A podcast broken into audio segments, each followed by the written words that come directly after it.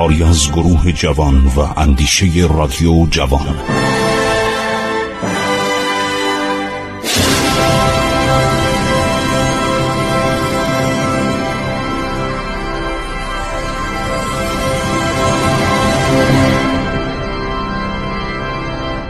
بسم الله الرحمن الرحیم. من خسرو معتزد هستم. به شما سلام عرض می‌کنم شنوندگان گرامی. ما به نقل یکی از قسمت های مهم تاریخ ایران تاریخ سرنوشت ساز ایران رسیدیم دورانی که خسرو پرویز شاهنشاه ایران با اون عظمت و کبکبه و دبدبه خودش جپه رو رها می‌کنه و میاد در شهر دسکت شهر تابستانی و شهر یلاقی دسکت در حدود کرمانشاهان کنونی.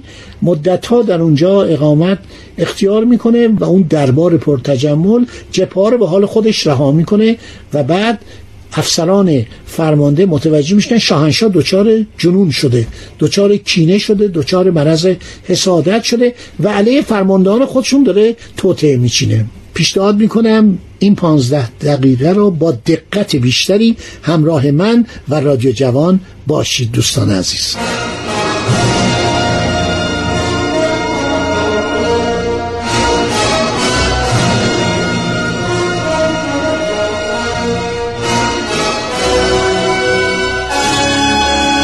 عجایب بارگاه خسرو پرویز شنوندگان عزیز در تمام تاریخ ها اومده.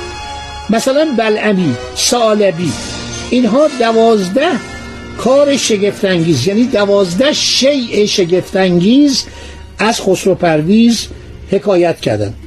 قصر تیسفون قصری سراسر پر از طلا جواهر الماس فیروزه. حالا براتون شعر میدم که این فرش بهارستان چی بود. درفش کاویان پر از گوهر بود. گوهرهای درخشان عرض شود که برای نصب کرده بودن. فکر کنم چهار متر عرض این بوده و اینو پیشا پیش سپاه حرکت می‌دادن. یکی دیگه از شگفتی های دربار او اون بسات رامشگران و مقنیان دربار بود یعنی اونایی که موسیقی می نواختن بعد اسب شبدیز فیل سفید هرسفلد تعریف کرده. هفت گنج خسرو رو آوردن. مخصوصا فردوسی در شاهنامه گفته که دو شگفتی از شگفتی های سالبی مندرجه و این از خدای نامک نقل نشده. عرض شود که چند گنج داشته خسرو پرویز. گنج باداورد گنج گاو. از عجایب و نفایس دستگاه دربار خسرو پرویز یکی شطرنجی بود که مهرهایش را از یاقوت و زمرد ساخته بودند.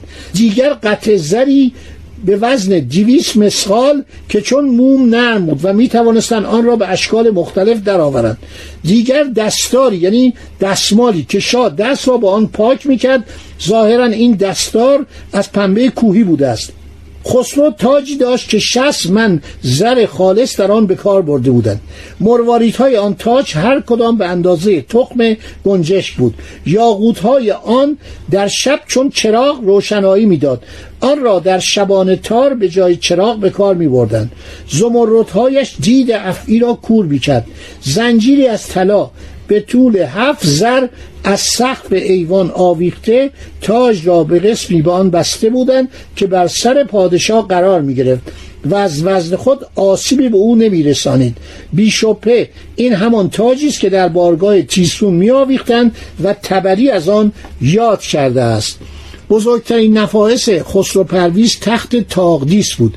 یعنی تختی که به شکل تاق بود. سعالبی آن را چنین وصف کرده است.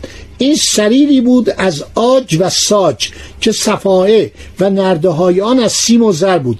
180 زر طول و 150 زر عرض داشت. روی پله آن را با چوب سیاه و آبنوس زرکوب فرش کرده بودند.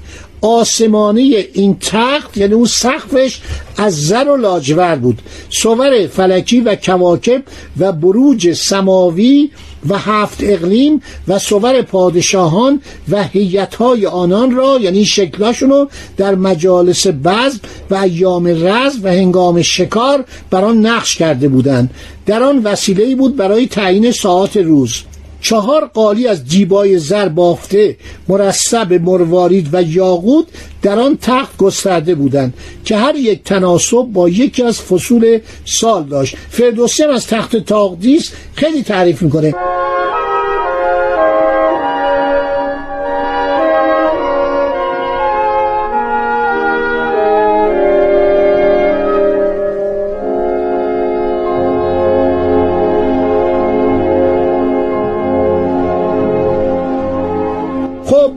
خسرو پرویز اهل تجمل بود.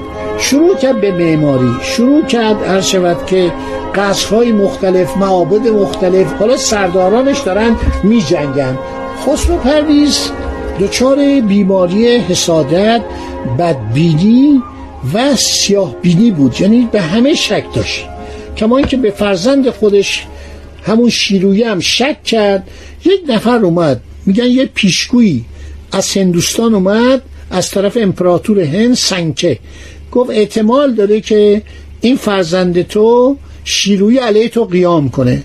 میگه من در تاله دیدم که این طور ممکنه بکشه. این پیشبینی یک نفر مرتاز هندی بود.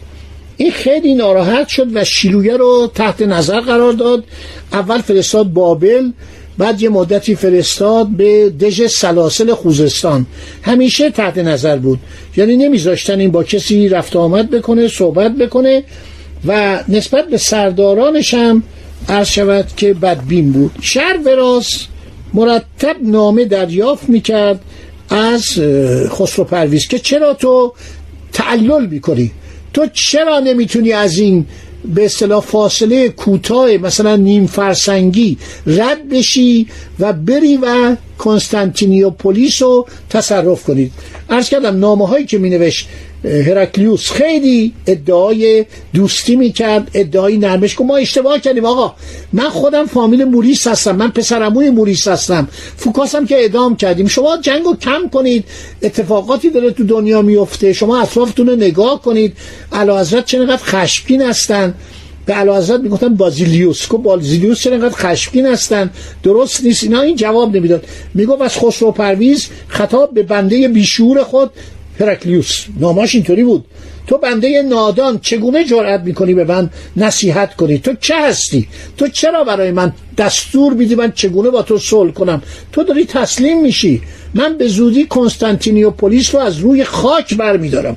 یه چنین صحبتهایی می‌کرد بسیار دچار غرور با اون همه جواهرات با اون همه ثروت. حالا ثروت براتون میگم که میلیون ها سکه پول طلا تمام طلای ناب در زیر زمین های کاخ سلطنتی نگهداری میشه و با اون همه نفایس با اون همه شادی موسیقی انگار نه انگار یک میلیون یا کمتر از سربازای ایرانی رفتن در اون سرزمین دوردست آن سوی ترکیه رو شما در نظر بگیرید. آقایونی که به استانبول تشریف بردن خانمایی که استانبول تشریف بردن فکر کنید نزدیک شهر استانبول سربازای ایرانی اونجا هستن. سالها نه یه سال نه دو سال بیست و دو سال دارن می جنگن دونه دونه اون شهرها رو گرفتن و این جواباش اینطوریه. بعد یک روز بهش میگن که آقا این شهر براز خوب نمی جنگه و نمی‌خواد ما فکر می‌کنیم قیصر به این یه پولی داده. امپراتور با این یک به اصطلاح زد و بندی کرده. این امپراتور اینقدر بیچاره و بدبختی می‌خواد فرار کنه. به زور مردم نگرش داشتن. چرا نمی‌تونه بگیره؟ شهر فراز آدم منطقی جواب میده. قربان. آتش یونانی. من چه کار کنم؟ من سربازاری که میفرستم آتیش می‌گیرن. اینا با این اختراع عجیبی که کردن تمام این آب دریا تبدیل به آتش میشه کشتای ما هم چوبیه. میسوزن. من مرتب دارم سرباز میفرستم نفر میفرستم به قول نظامی ها همه دارن آتش می‌گیرن. و اینها اختراعات وحشتناکی دارن. با منجنیقای خودشون سربازای ما رو می‌کشن تو دریا تو همین تنگه بوسفور که خیلی نزدیک الان شما سوار کشتی بشین ده دقیقه دیگه اون ورستی حالا پل هم ساختن اون پل بزرگی تو استانبول ساختن. در جوابش منطقی نظامیه. میگه من این دریا من نیروی دریایی ندارم. ما از کشتی لبنانی داریم استفاده می‌کنیم کشتی های فینیقی و اینها ما نمی‌تونیم با اینا بجه اینا رو ما نمی‌بینیم. اینا مرتب با منجلی به ما حمله می‌کنن. خسرو پرویز عرض شود که فشار میاره بعد احضارش می‌کنه. احتمال داشت که این اگر احضار بشه و بیاد به تیسفون ممکنه سر خودش از دست بده. چون با شهریار بد رفتار کرده بود. شهریار رو کتک زده بود خل لباس کرده بود خل درجه کرده بود و می‌گویند یکی از این سرداران که مرد دستور داد تشییع جنازه رسمی نکنن سرداری رو آورده بودن گندسالار سلشکر این وقتی مرد بر اثر بیماری حتی گفت تشییع جنازه نکنن به جنازش هم بی احترامی کرد احتراما همون شهریار بوده. از بود شهریار یا گندسالار شهریار. این بود که شهروراز ترسید. شهروراز ترسید که این امپراتور که اینقدر شاهنشاه اینقدر تندخو و اینقدر غیرعادی و متاسفانه همیشه دائم الخمر. این بود که نیومد. و در این زمان یک پیامی از هرکلیوس به دست شهروراز رسید. این در تاریخ اومده. یعنی تاریخ های مختلف مثل اخبار التوال عرض شود که و کتاب های مختلف مانند مسعودی و دیگران. یک نفر معموری یک نفر عرض شود که کسی اومد پهلوی شهروراز برگشت گفتش که یک آدم خیلی مورد احترامی بود. گفتش که امپراتور به شما سلام میرسونن. هزاران هزار سرباز ایران اینجا کشته شدن. هیچ نتیجه هم به دست نیامد شما تا کی می‌خوایم بجنگین؟ این امپراتور شما امپراتور خوبی نیست. یعنی بازیلیوس یعنی شاهنشاه. این مثل که غیر عادی رفتارش حرف حساب گوش نمیده. من دارم میگه آقا آوارها ممکنه به ما حمله کنن روس ها حمله کنن هپتالیت ها حمله کنن. ما از هر طرف مخصوصا خاقانات ترک اینا همه عرض شود که نسبت به امپراتوری روم و نسبت به ایران نظر سو داشتن. بنابراین من می‌خوام پیشنهاد صلح بکنم. شما حاضرید با من کنار بیاید. این خبر رو پنهان پژوهان به شاهنشاه رسوندن. اینا فرستادن. عرض شود که برای شاه شاه وقتی پیام ها به دستش رسید که شهروراز گراز شهر ایران ارتشداران سالار بالاترین مقام نظامی ایران با امپراتور ملاقات کرده و قیصر گفته شما این جنگ دیوانوار رو تموم کنید یک کاری می‌کنه. یک نفری رو عرض شود که اسخوی که از خراجگزاران ایران بوده. یک نامه بهش میده در اسایی این نامه رو قایم کرده بودن که این نامه رو تو اصا میپیچوندن وارد می‌کردن کاغذ بودا. یعنی در اون زمان دیگه کاغذ بود. کاغذ از چین به ایران آورده می‌شد. گفت این نامه رو ببر نزد ارتشداران شهرفراز. در این نامه شهرفراز بهش فرمان داده بود که قصر قیصر را بسوزاند و لشکریان او را هلاک کند.